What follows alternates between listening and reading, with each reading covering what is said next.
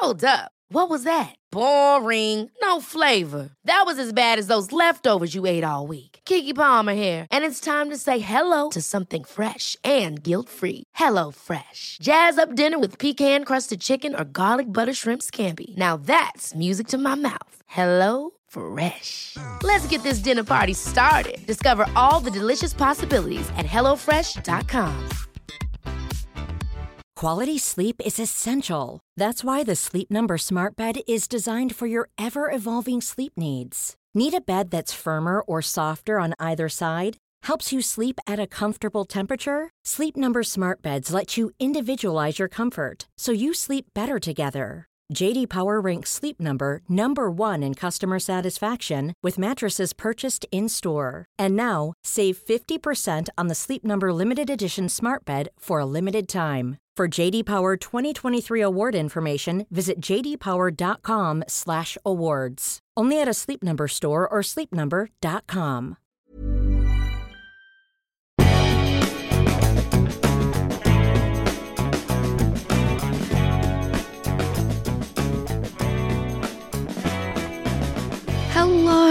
and welcome back to Mads World. I'm your host, Mads, and I hope you've been enjoying the show so far. If you have, please remember to subscribe, rate, and review the podcast on your favorite listening platform and follow the show on Instagram. It's at madsworld.mp3. With more and more people choosing to explore polyamorous relationships and non monogamy, it's no wonder people are so fascinated to learn more about them, the benefits, and how they function. This week, I am joined by Claire from Poly Pages, a platform that advocates the inclusion of non monogamous and alternative relationship strategies in social research and public policy. The platform began as a podcast back in 2018 and has grown into one that hosts resources, publications, and ongoing studies which facilitate the inclusion of polyamory. Up next, we discuss the different types of poly relationships and identities, meeting like minded people, the importance of honest conversations, approaching jealousy, and determining equality. Hi, Claire, how are you? I'm great. I'm so excited to be here. Yeah, I'm really glad to have you on the podcast and to be chatting about something that is just so fascinating and something that my listeners have reached out and asked me about in the past as well. So let's jump into our speed date question rounds. Everyone can learn a bit more about you. So, can you tell me some more about Poly Pages and the work that you do here? So, Poly Pages started in 2018 as an itty bitty podcast um, about the texts that have shaped polyamorous community and culture. Mm-hmm. So we were reading uh, books, articles, and essays, and then adding input. Um, in the last year, though, Polypages has grown to be uh, a global platform about non-monogamous literature and academic research. So we have a research hub, we have a book club, we run events. We're part of uh, the largest digital showcase in the UK and Ireland for polyamory and non-monogamy, which is called Polyamory Day. Um, wow. And what I do behind all of that is uh, basically dream up amazing things and then collaborate with amazing people to make them happen. Like the whole Polypages platform is me just being like, wouldn't this be great? And someone else being like, I want to do that too. yeah, that's really cool. I think um, working in this sort of field, it is nice to connect with like minded people, isn't it? I think just like extending out your community and meeting new people is one of the best things about doing podcasting and doing something like Poly Pages. 100%, yeah. Yeah. My next question is what do you feel most grateful for right now? I think during this these unprecedented times, uh, feeling really grateful that all my family is still here that all my friends are still here. And we've had like a couple of brushes with with the the the flu that shall not be named and we're, we're all fine. So i'm really grateful for that. And every time i'm having a bad day i try and remember that because i feel like that's never been more relevant and never been more important. Yeah 100% i totally agree. I think one good thing to come out of all this shit is just realizing what you have around you and like the friendships you have around you and the relationships you have around you and how much those have grown and thrived in the pandemic. So, yeah, I totally agree with that. What is the best advice you've ever received? You know, I was like not sure what the answer to this question would be, but I have to say, I think it's my aunt. Right. When I was about, how old was I? I was about 17, maybe, maybe even younger. And I was like, I'm not going to go to university that seems like a mm-hmm. waste of my time. I want to go and like get a job and see the world. And my aunt sat me down and was like, you can do whatever you want, but education is never a bad investment. Like, if mm. you don't know mm. what to do, if you don't know who you are, invest that time into some some form of education. It doesn't have to be going to university, but like some form of skills building, learning a language, learning a skill, because you will never ever have wasted that time. And every mm-hmm. single time in my life, I've come to a point where I wasn't sure what to do next, like in my personal, professional, any anything. I just learned something new, something completely different from what's going on in my head. And every single time, if I didn't, if I didn't learn more about myself, then I learned more about what I should be doing. Um, and I think that has been like foundational to the way that my entire, like all my relationships, yeah. all of my work has has panned out. Is just remembering that this is the, the best use of your time. I love that so much. I think even sometimes when you're feeling a bit unmotivated, just doing something like reading a book, like a nonfiction book, and you're just opening your mind a bit and learning something different or learning to see something from somebody else's perspective, it really does change everything. So yeah, that's really cool. I um I was going to say for this question for me, I recently read Nora Ephron's book I Feel Bad About My Neck, and there's something she says in there that is so interesting. And it's not as profound as like education or anything like that but um the the quote is if you slip on a banana peel everyone laughs at you. But if you tell people you slipped on a banana peel everyone laughs with you. So it's about harnessing those embarrassing experiences or those experiences that you're ashamed of and sort of making something of them. And i think that's so that speaks so well for this podcast just because most of everything I say and do on here is based on some either horrible or funny or weird experience I've had. So, yeah, I think that was just really cool advice. It's like try not to let embarrassing experiences get you down and just see the fun side, you know? 100%. I have literally like never, like, I'm not easily embarrassed. Um, yeah. And so sometimes I'll come out with with embarrassing things that have happened to people like that's that's all, like that's really bad. That's really shameful. And I'm like, no, it's not. It's hilarious. What are you talking about? yeah, it's funny. um, do you believe that people can change? Oh, absolutely. I mean, I've changed so much.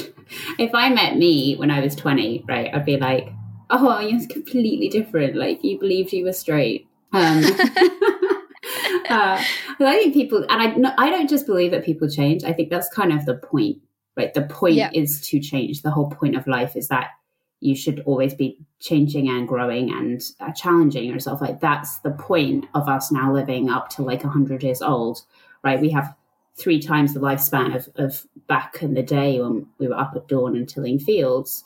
Um, and now we can like use all of that time to pack in as much like information and change that we can. So not only do I believe people can change, I think that it's like a good thing, and I really embrace that. I think that speaks to your um, desire to keep educating yourself as well. Oh yeah, you're right. I never thought about those things as being connected. This is why this round this round is fun because you learn stuff about yourself. Sometimes I don't even know what I'm going to come out with in, in these questions, but it's fun to find out. And my last question is, which is one that we do every week on this podcast, is tell me your funniest date story. So I think I need to tell a story of a date that never happened. Um, okay. basically, I was um, I started dating somebody this is very relatively recently, right? I started dating somebody, and uh, it turns out we had gone to the same school, which is always a bit weird because he remembered me and I had no idea who he was. And oh, um, oh God, I know. um, but we were really clicking. Like the humor was really free flowing, which is so important to me. And we were like chatting and you know having um, having drinks and stuff like that. And after the first date, um, we kept talking, and I was I'm a, I'm a huge um, when I was younger, I was a huge emo, right? It was like yeah, which is great now because now it's come back into yeah. fashion. I don't have to to have even the smallest amount of shame about it. But like I was a proper yes. little emo kid. Did you like Travis Barker for who he really was, not because he's with oh Kourtney Kardashian? I would be like literally going to like my private school and being like, yeah. "Oh, my life is so hard." Like it was ridiculous. So, so privileged. I know it's the privilege indeed, and I was yeah. like. Uh, I, I to a certain extent I get it because like when you're when you're a teenager you're feeling everything for the first time but I look back mm. and I'm just mm. like this was incredibly cringeworthy but my music taste hasn't changed since then really like I obviously I like new stuff but like my heart and soul belongs to to the bands I was listening to when I first discovered and like made made my emo music genre playlist on my like iPod. I I used to absolutely love Placebo. Um, I don't know if you know who they are, but yeah, um, running up that hill. Ah, such a good band, Tune. such a great cover. oh, Yeah. and I was on Instagram, and Instagram got me good. They were they were like, "Oh, placebo's in town," and I was like, "Oh, you know, you know that I've just met someone who was in the same place as me, like at, at the same time as me, going through the same emo ness as me." And so I was like, I can't think of anyone else in my life who would even know who this is because I have so many like international friends. I think this is like the only person that's born and raised in the same place as me that I've ever dated in my entire life. So I messaged him and I was like, "Oh, there's a concert in like a month. I think it'd be like a really random like second date. Let's do it." And he was like, "Absolutely." He bought tickets and everything. I was excited. He was excited. And then like the day before, he's like, "I don't know how I missed this, but this is for this date next year." so your date was pushed back by just a, a mere year. Right. So now we have like a second date in like nine months' time, and that's really weird. Did you go on it? Well, it hasn't happened yet. Wait, it's still it's still waiting. It's still waiting. Oh my god. Is it going to happen? Do you think it's on the cards? I mean, can you imagine what a great story that would be if the relationship went long term? Well, thank you so much for sharing. I always love doing that round. And I'm really excited to have you on the podcast because of all of the work you do with polyamorous relationships and just driving awareness to these different diverse types of relationships. So I thought uh, we could go through some questions that everyone out there listening has sent me through Instagram, as well as a couple of my own, because you are obviously a little bit of an expert. So, are there different types of polyamorous relationships, and what would those types be? Yeah, so the this is a great question to, to begin with because I think that there there is a way to answer this, which is just giving a list of different types of formulations of different am- amounts of people, right? Like triad, quad, blah blah blah. But I think maybe a better way to approach it is to ask uh, the reason for somebody being polyamorous. Um, because there's two definitions of polyamory. There's one which is about the type of relationship you're in, and there's also one that's about an identity. So people can identify as polyamorous the way that they identify as like bisexual or whatever. Okay. So one is the practice of creating multiple concurrent intimate relationships. So you have more than one partner at the same time. That's a relationship practice. Um, and the other one is someone who has the capacity to love more than one person at the same time, which is what I am. And I like to use that one because it's I, I'm polyamorous even if I'm single, right? It's, it's a bit like being bisexual. Yeah. I don't become not bisexual if I'm dating a man, right? Mhm. um, I don't like start dating women and be like, okay, yeah, I guess I'm not bi anymore. Um, I'm still that thing. I'm just may or may not be in a relationship that fully reflects that. Okay, and and how did you sort of discover that you were polyamorous? How do you how did you discover that that was part of your identity and not something that you just felt with another person in that particular relationship? So, because of my work, I was traveling so often that monogamy was like ridiculous to ask of people. Right, like I was, I was working. I still work in the humanitarian aid sector. Now I'm a little bit more grounded in one place. But in the beginning of that career, I was moving around like so regularly that it just seemed really unfair to ask somebody to be, you know, um, sexually monogamous with me, uh, and also for me to be sexually monogamous because like I don't know how long I'm going to be in this like middle of nowhere, or like I don't know how long I'm going to be somewhere, or um, or what I'm going to go through, or who's going to be there. So it kind of like came from from that like the the model of distance allowed us to renegotiate whether or not monogamy be something that well, allow me to renegotiate whether or not monogamy was something that I really needed.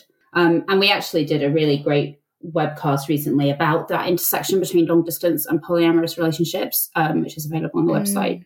Because I feel like this is a, a common entry point for people to start toying with the the preset that monogamy gives us. Apart from long distance, what else might motivate people to have an open relationship? There are basically as many reasons under the sun as I'm sure there are people that are polyamorous. But I think it's it's a question of of what works for you and what's safe and comfortable for you to do. So if you are somebody that identifies as polyamorous, like it can feel very constricting to be asked to be monogamous. And then you're probably going to interpret that as like shame or like guilt or that there's something wrong with you.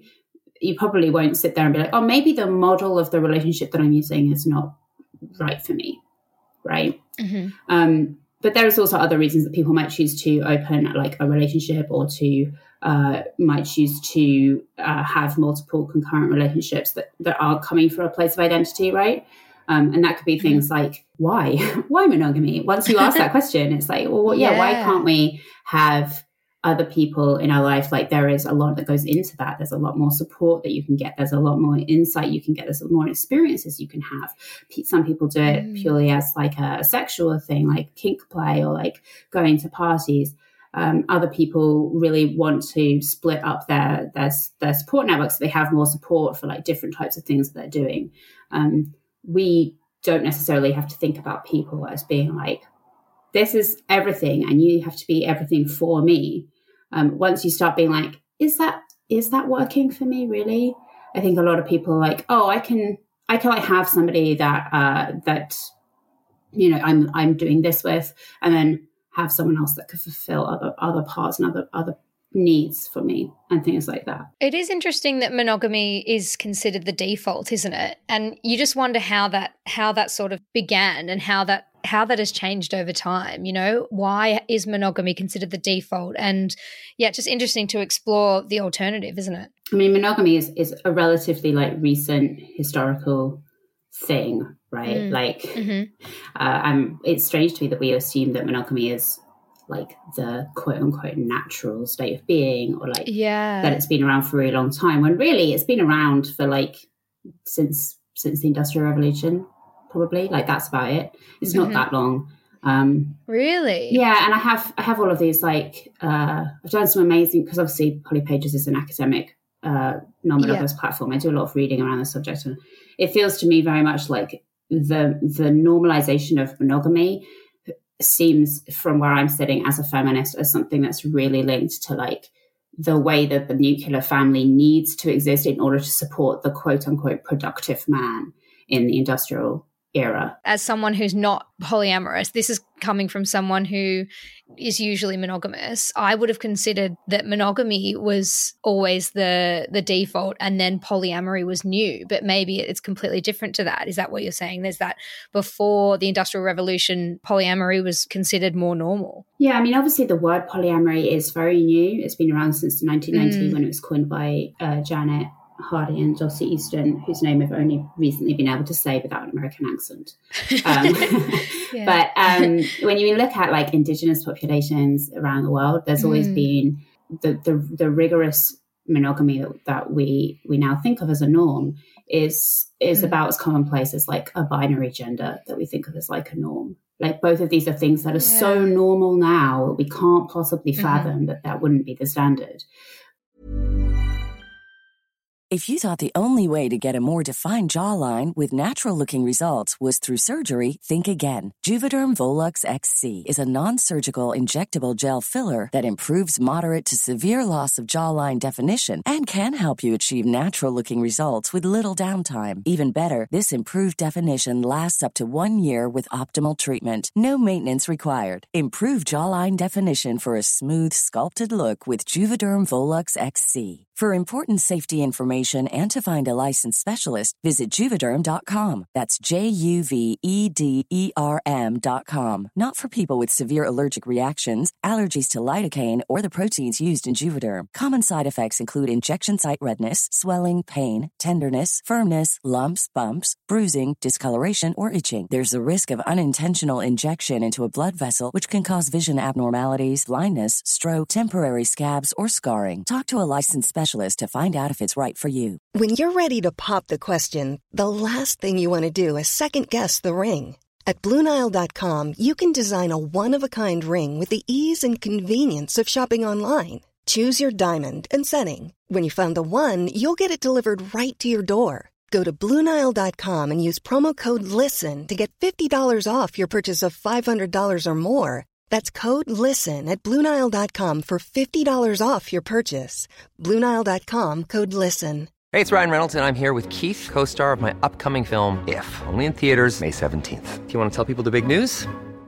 All right, I'll do. it. Sign up now and you'll get unlimited for $15 a month in six months of Paramount Plus Essential Plan on us. Mintmobile.com slash switch. Upfront payment of $45 equivalent to $15 per month. Unlimited over 40 gigabytes per month. Face lower speeds. Videos at 480p. Active Mint customers by 531.24 get six months of Paramount Plus Essential Plan. Auto renews after six months. Offer ends May 31st, 2024. Separate Paramount Plus registration required. Terms and conditions apply if rated PG. This is Paige, the co-host of Giggly Squad, and I want to tell you about a company that I've been loving, Olive and June.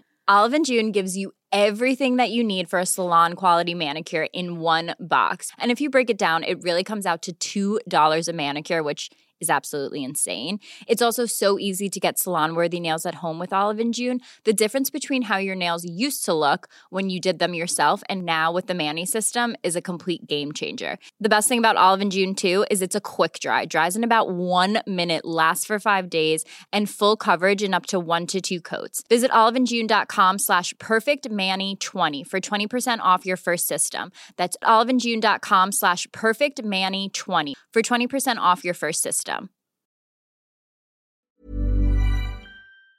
But when we have a look anthropologically and ethno- ethnographically, ethnographically, a word I apparently can't say, uh, there, are, there are plenty of indigenous um, and, and like pre-colonial ways of managing homesteads and family and tribal ties that were just like completely decimated, and it was like a weaponized monogamy that did that. So Kim, Dr. Kim Tallbear does a, a great mm. uh, essay series on that and is considered like the go-to to read about that particular stance on it but yeah i, I definitely don't think that monogamy is like the the natural state of being it, i think it's something that's just been so conditioned into us now in a sort of like modern era that we think of it as being uh, the if not the normal then the best and i guess we don't need to know what the normal is, right? Like what's normal for one person is not normal for another person. That's fine. And it's more socially constructed than it is natural, which is, yeah, really interesting to explore.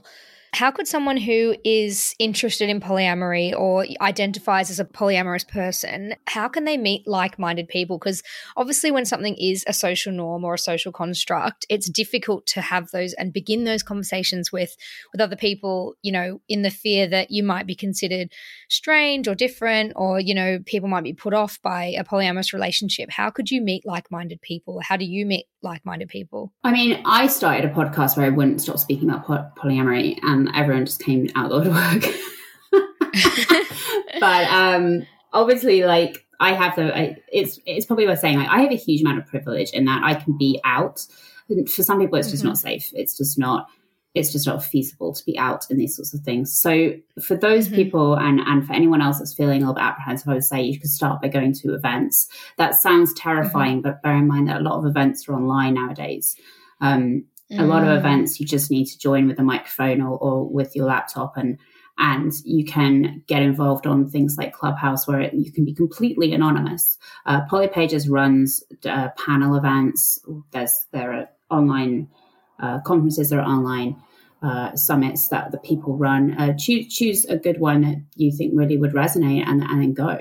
Um, then, when you're feeling a bit more comfortable, especially if you um, don't live in a big city, so there's going to be a cost. But like, uh, you know, when when you're beginning to feel like this would be a good value for your money, uh, travel to a local meetup.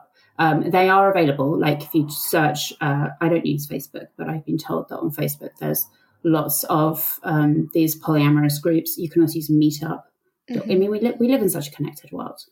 Um, yeah, it's so true. But obviously, that sounds terrifying, and I, I get that. So I think really what I can say is like coming out gets less scary the more you do it.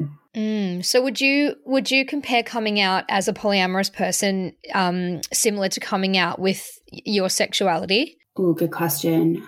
Yeah. Yeah. Would you consider polyamory as a sexuality? Is that, or is it more like an identity? Yeah, I wouldn't say it's a sexuality for me. Um, I would say because you know it's, it's not necessarily about sex the way that that mm. I practice my my polyamory. No shade if it is like um, I'm not one of these polyamorous people that's like, please, it's not all about sex. Everyone calm down. I'm like, yeah, sometimes it is, and that's absolutely great. Yeah. Um, but I do think that it's it's an identity for me in that it's the way that I intuitively understand how people relate.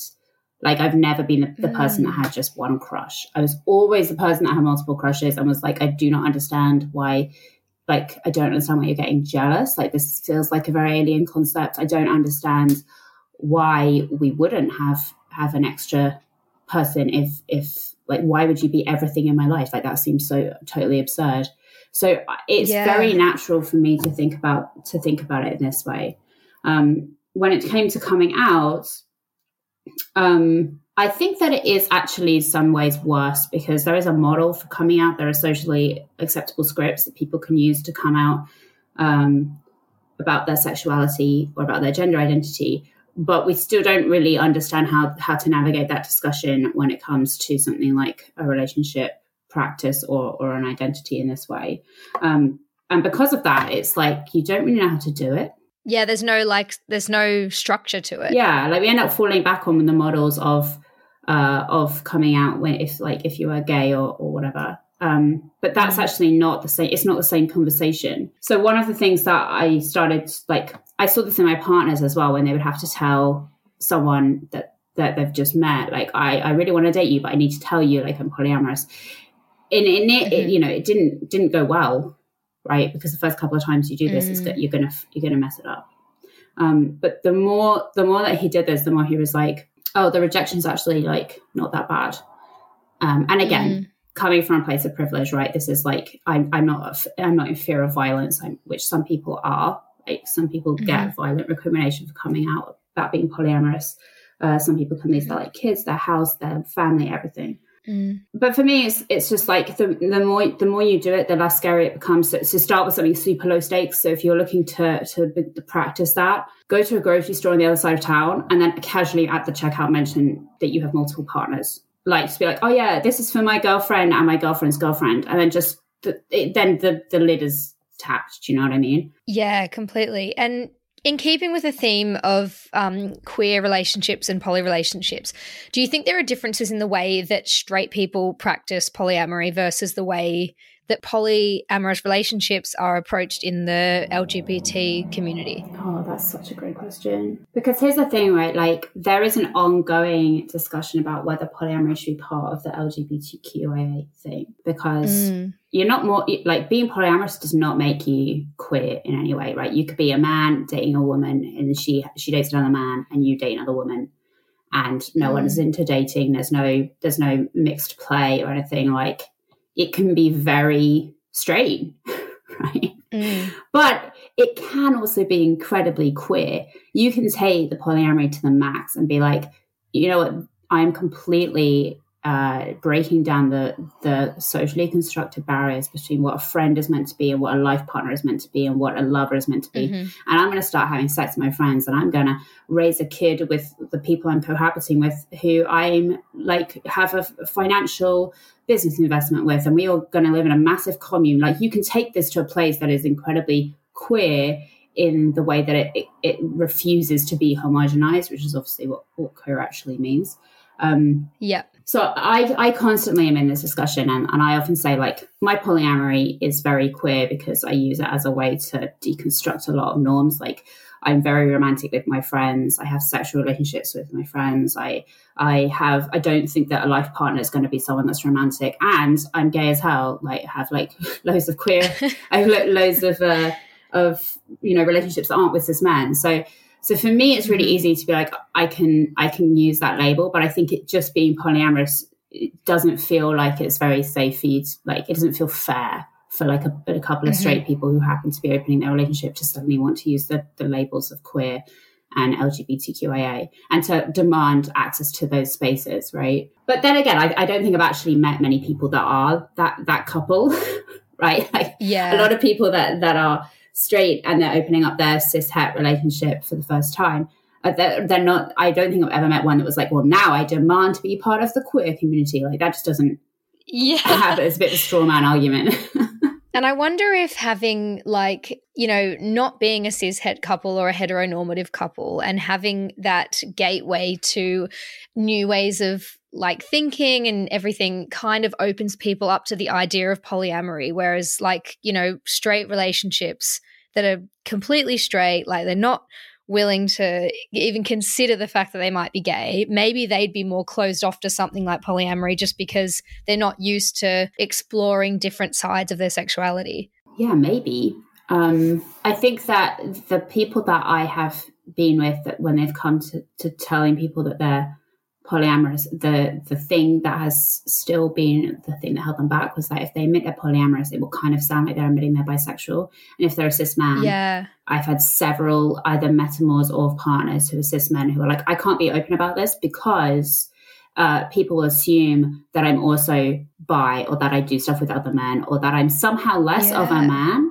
Uh, just by Mm. virtue of like quote unquote sharing my woman, which is obviously okay. God, yeah, yeah. okay, caveman, like no, you can't share me. I'm not an object. But it, it, is Yeah. like wrapped into this whole like um, toxic masculinity culture is is is very firmly rooted in monogamy and like ideas of what monogamy is. So, I yeah, maybe you're right. Like when people are going to go out like into this space where you begin to question that, then you might be more likely to question a bunch of other things.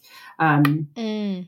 but I don't necessarily think that everyone does that, right? Like I've also dated cis cis men who are completely straight and they uh, they are polyamorous, but they're not really interested in doing anything with with other uh, with other cis Yeah. men. So I can completely see how how rooted the idea of like a, a good man. I have to say in this like you know, like I'm doing like an Axe product commercial. I'm punching the air right now, and Yeah. see. Uh, like that kind of like I'm a manly man, like.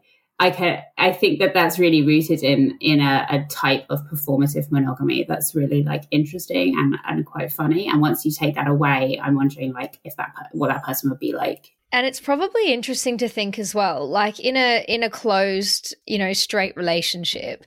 I'd say like a guy going out and cheating on his missus and you know shagging loads of girls and all this sort of thing. He would feel very masculine traditionally doing that like you know you know bigging it up to the boys at the pub like look at all this stuff that i'm accomplishing blah blah blah. But then as soon as it opens up and his partner is going out and acting in the same way he would suddenly feel emasculated because Yeah, or, like suddenly something that is considered like we were saying before you know his property is being shared it's just so so interesting how fragile masculinity can be in that sense when he's doing all of those things and you know going out and cheating on on his partner and then yeah once once equality is determined in that relationship and there's rules in place it can be considered emasculating do you know what i'm trying to say a hundred percent. And like when I'm dating, I'll be like, just so you know, like I'm not really interested in monogamy. And um, like sometimes the guys will be like, oh, okay, well, like I want this. And I'm like, okay, but you, but you, do you actually want this, or do you just want me yeah. to uh quote unquote like commit and like you to have the power but like it's almost like once you you are like oh no i'm fine with that. It's it really takes the wind out of their sails they're like oh Mhm. okay. And and more often than not we, we don't continue dating because it's just like you need to go away and work out why tricking me is so important to you because that's like that's essentially what that is right it's that like i can somehow get away with something and once you say Yeah. no i'm fine like that's great actually why don't you invite her for dinner she sounds great then it's like oh okay um, Yeah.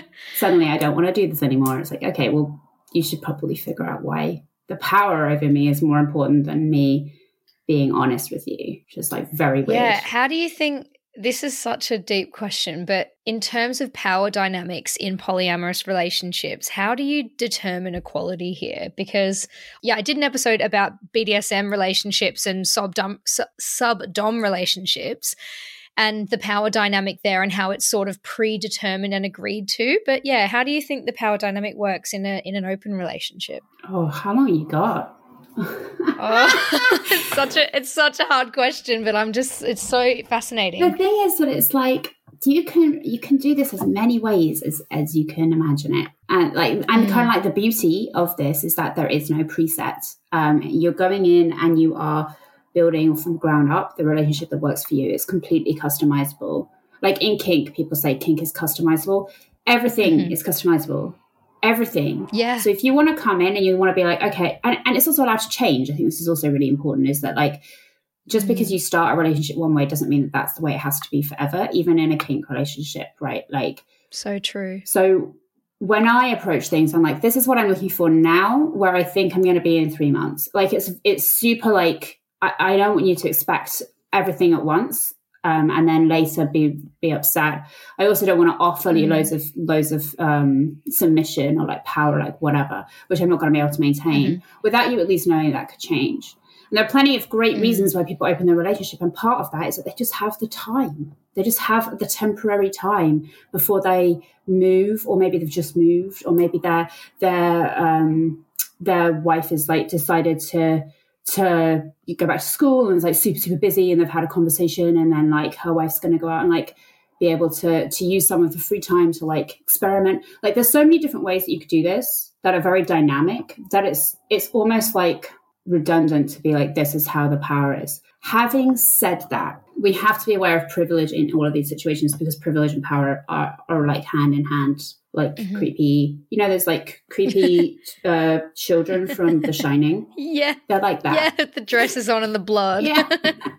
and um, They're so scary. so terrifying. Just like power. and um, in in our society, obviously, we are aware that if you are white, you have a certain amount of privilege. It, it doesn't, you know, you didn't have to like, do anything to earn it. It's just there, and you you live, you operate with that privilege. And the same it happens if you are cisgendered, and the same happens if you are in a straight presenting relationship. You're just not going to face barriers and obstacles that people that don't have that privilege will.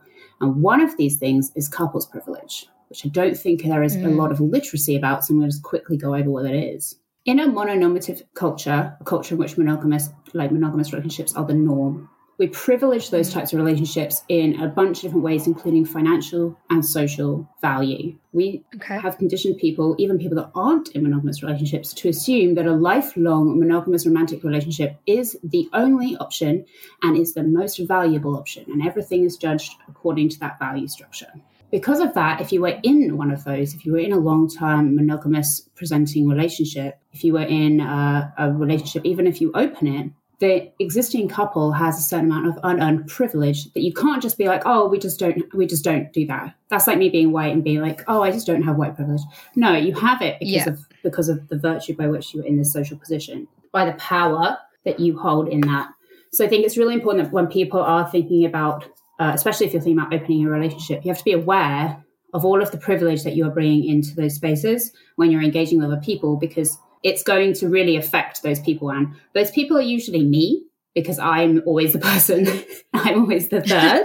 so please stop doing that because it's like really, really hurtful, really hard. Yeah, it doesn't seem fair. Now that we've sort of covered, you know, the overarching societal way of looking at a polyamorous relationship, I want to get into like the nitty gritty of how a poly relationship actually functions. And some of the main themes that came out of the questions people were asking me were obviously things like jealousy and honest conversations. So, how do you approach jealousy in a poly relationship? And is there a way of avoiding it, or is it just a matter of feeling it and sitting with it and dealing with it that way? Yeah, that's a really, I think, probably one of the most common questions that that people have Yeah. about about polyamory because jealousy feels terrifying, right? Like Yes. je- jealousy feels like first of all, your partner is a terrible person if you feel jealous, and secondly, a good relationship is that you never feel jealous because you've got the best person, and so why would you ever be jealous of someone else's person? Um, it's all like wrapped into these ideas of like ownership and and um, navigating with your partner to avoid emotions. But if you really draw it back, jealousy is just an emotion. It doesn't feel good. Fine. But you know what else? I don't like feeling sad. I don't like feeling angry. I understand that they function as part of my emotional wheelhouse for purposes. Right? If I'm angry, there's a reason I'm angry. And if I'm if I'm sad, there's a reason I'm sad. If I'm jealous, this can also be a really important flag for me to communicate with myself about like what what is this thing that's actually uh, making me feel this way. And instead of structuring my entire life to avoid anger, which would be ridiculous, um, I can deal. I can develop ways of coping with it that are healthy. I can make sure that I don't lash out in anger. I don't. I don't act out in anger. And it's the same for jealousy. Instead of structuring my entire, not only mine, but someone else's entire life, so I don't have to feel this slightly uncomfortable emotion, I can operate from a place of like, okay, this is just, I'm gonna, I'm an adult. I'm gonna feel this sometimes. How am I gonna, how am I gonna use that as proactively as possible, as constructively as mm-hmm. possible? So I approach jealousy Yeah. as kind of like a little uh, signal in my sort of autonomous system being like, hey, something's happened here that feels uncomfortable and like I'm waving a flag at you, right? Just like, oh, I'm feeling mm-hmm. really sad. Maybe I shouldn't be in this situation. You know, like if you've, if you feel sad mm-hmm. about something, you're like, okay, maybe this isn't how I want to feel every day. So you, can like wave that little flag and then take a step back and think about why you're feeling that. The key thing here is you don't act out of it. obviously addressing that internally is really powerful and i think you can learn a lot about yourself in doing that but what are the best ways to approach that with a partner when you are feeling those things I would uh, functionally, I would operate from a place of using I statements. So I feel this, I feel X, I feel Y, um, and I feel jealous is not helpful, right? That's about as helpful as like I feel angry. It's like okay, well, why? but why Yeah. yeah Um, so th- saying things like um, I feel like I'm missing out on time with you Mhm. when you spend lots of time doing stuff that I like to do out of the house with someone else. And that's that is more helpful, right? Because the goal there is not to stop them from doing something else out of the house with someone else, let's say. Mhm. The goal there is to address the emotional need that is not being met and to see if, Mhm. if there is a way that you can navigate that without without bumping up in, into those feelings or a way that you can handle those feelings yourself because it's it's not your partner's responsibility yeah as I say, to navigate their whole life so that you don't feel jealous. That's not that's never gonna work. You know, if hmm. that worked, people that were in monogamous relationships wouldn't get jealous. And they do. And I guess this leads into my next question about setting rules in a poly relationship. So, if, you know, obviously, as you said earlier, things can always change. And if you are feeling a certain way, you can discuss this with your partner and, and then, you know, come to a resolution or come to, you know, a way of moving forward that is beneficial for you both. But do you think it's important to set rules from the outset to determine, you know, what is fair in a relationship and to ma- maintain equality between both partners or you know multiple partners I think this is a common tool that people use when they're starting out. Is they, they like to make a bunch of rules for each other and they hope that this will somehow protect them. And um, it doesn't. Like it just Yeah. doesn't. It just doesn't work. Um, the moment you're creating a rule, which is something that you're going to be using to control someone else, first of all, the more rules you have, the more likely you are to just end up in a conflict, right? It's Yeah. it- and you cannot like you have just started doing this. Like there's no way that you can know all of the ways that you're going to fuck up. Like it's just like it's not going to happen. But also, the only people that can really uh, consent to those rules are the two of you. And if you're going to be having other relationships, you can't go into those relationships and be like, just so you know, I have these rules that I need to make you um, that I need to make you do as well because I've already decided with my partner. You can't do that. That's just that's Yeah. bad to do that to anybody, right? Can you imagine doing that to someone else? Like, no. You wouldn't go into a friendship and be mm-hmm. like, just so you know, I have a rule with my other friend that we can't go to the cinema together. It's like, okay, probably not going to be your friend because it's really weird. yeah so rules are, I I understand uh-huh. their attraction, especially if you're new and like you're terrified your Yeah. relationship will change. But guess what?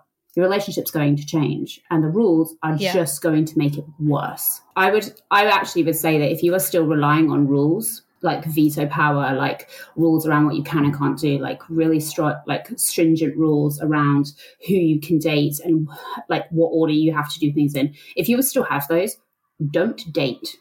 Go back, work on the relationship, work on yourselves, and come to the dating pool when you have when you feel like you no longer need to control your partner because that's the only way to do this in, in my opinion and then speaking about control i guess that this links to honesty as well and having open conversations so how important are is honesty in a poly relationship and is there anything that you would never disclose to a partner I think honesty is important in every relationship. I think honesty starts also with yourself. Like if you're not being honest about yourself, if you if you don't know what you want and who you are, you can't you can't be honest about it with your partners. And I think that sometimes gets missed when we talk about honest discussions. We we assume that honest discussions have to be with somebody else, and we forget that they start with ourselves and being honest to oneself. and in the in the realm of honesty would you ever introduce partners you know like multiple partners in poly relationships or is that sort of not how it functions or i guess it's just everybody's so different it can be can be either way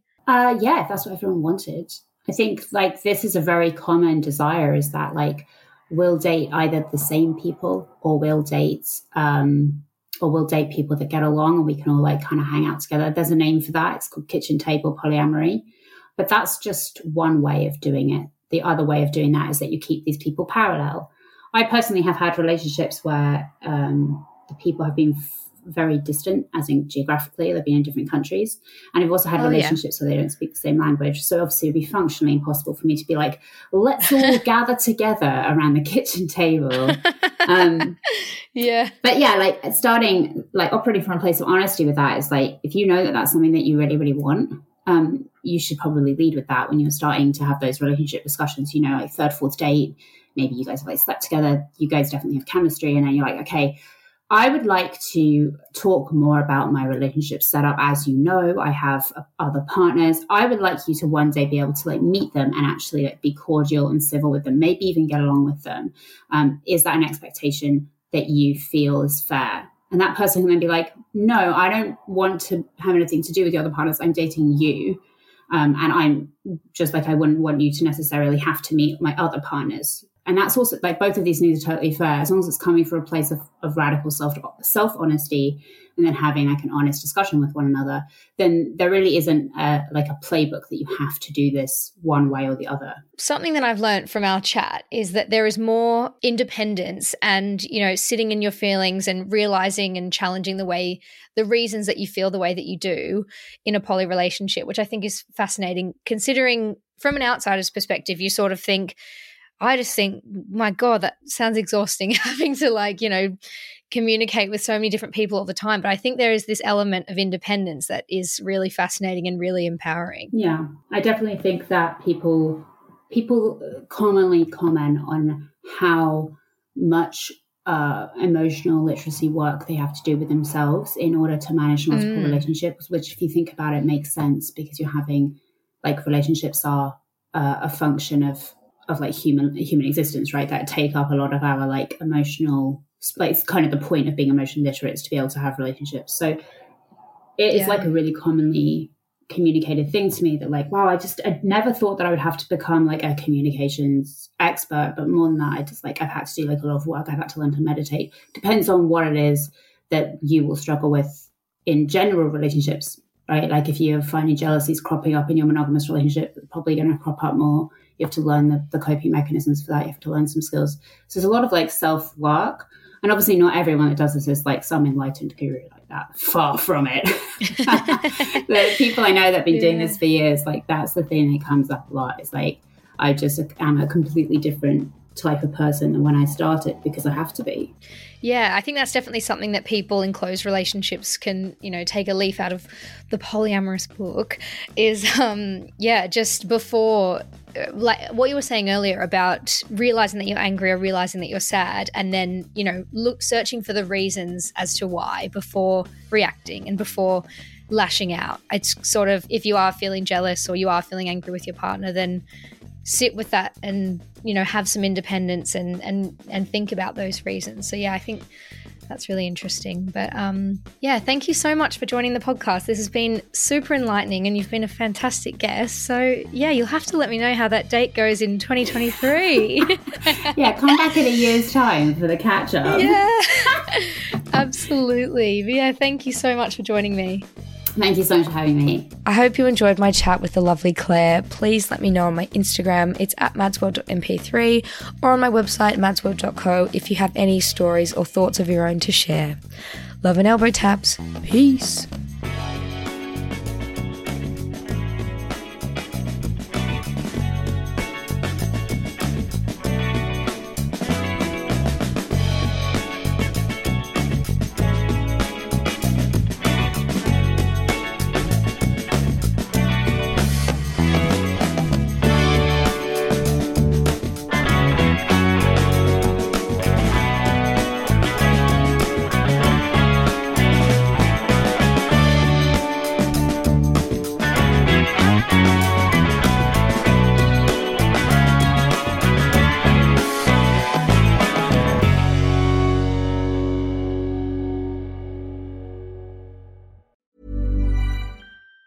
Even on a budget, quality is non-negotiable. That's why Quince is the place to score high-end essentials at 50 to 80% less than similar brands. Get your hands on buttery soft cashmere sweaters from just 60 bucks, Italian leather jackets, and so much more. And the best part about Quince, they exclusively partner with factories committed to safe, ethical, and responsible manufacturing. Elevate your style without the elevated price tag with Quince. Go to quince.com slash upgrade for free shipping and 365-day returns. Ever catch yourself eating the same flavorless dinner three days in a row? Dreaming of something better? Well, HelloFresh is your guilt-free dream come true, baby. It's me, Keke Palmer. Let's wake up those taste buds with hot, juicy pecan-crusted chicken or garlic butter shrimp scampi. Mm. Hello Fresh. Stop dreaming of all the delicious possibilities and dig in at HelloFresh.com. Let's get this dinner party started. Mom deserves the best, and there's no better place to shop for Mother's Day than Whole Foods Market. They're your destination for unbeatable savings, from premium gifts to show-stopping flowers and irresistible desserts. Start by saving 33% with Prime on all body care and candles. Then get a 15-stem bunch of tulips for just $9.99 each with Prime. Round out Mom's menu with festive rosé, irresistible berry chantilly cake, and more special treats. Come celebrate Mother's Day at Whole Foods Market.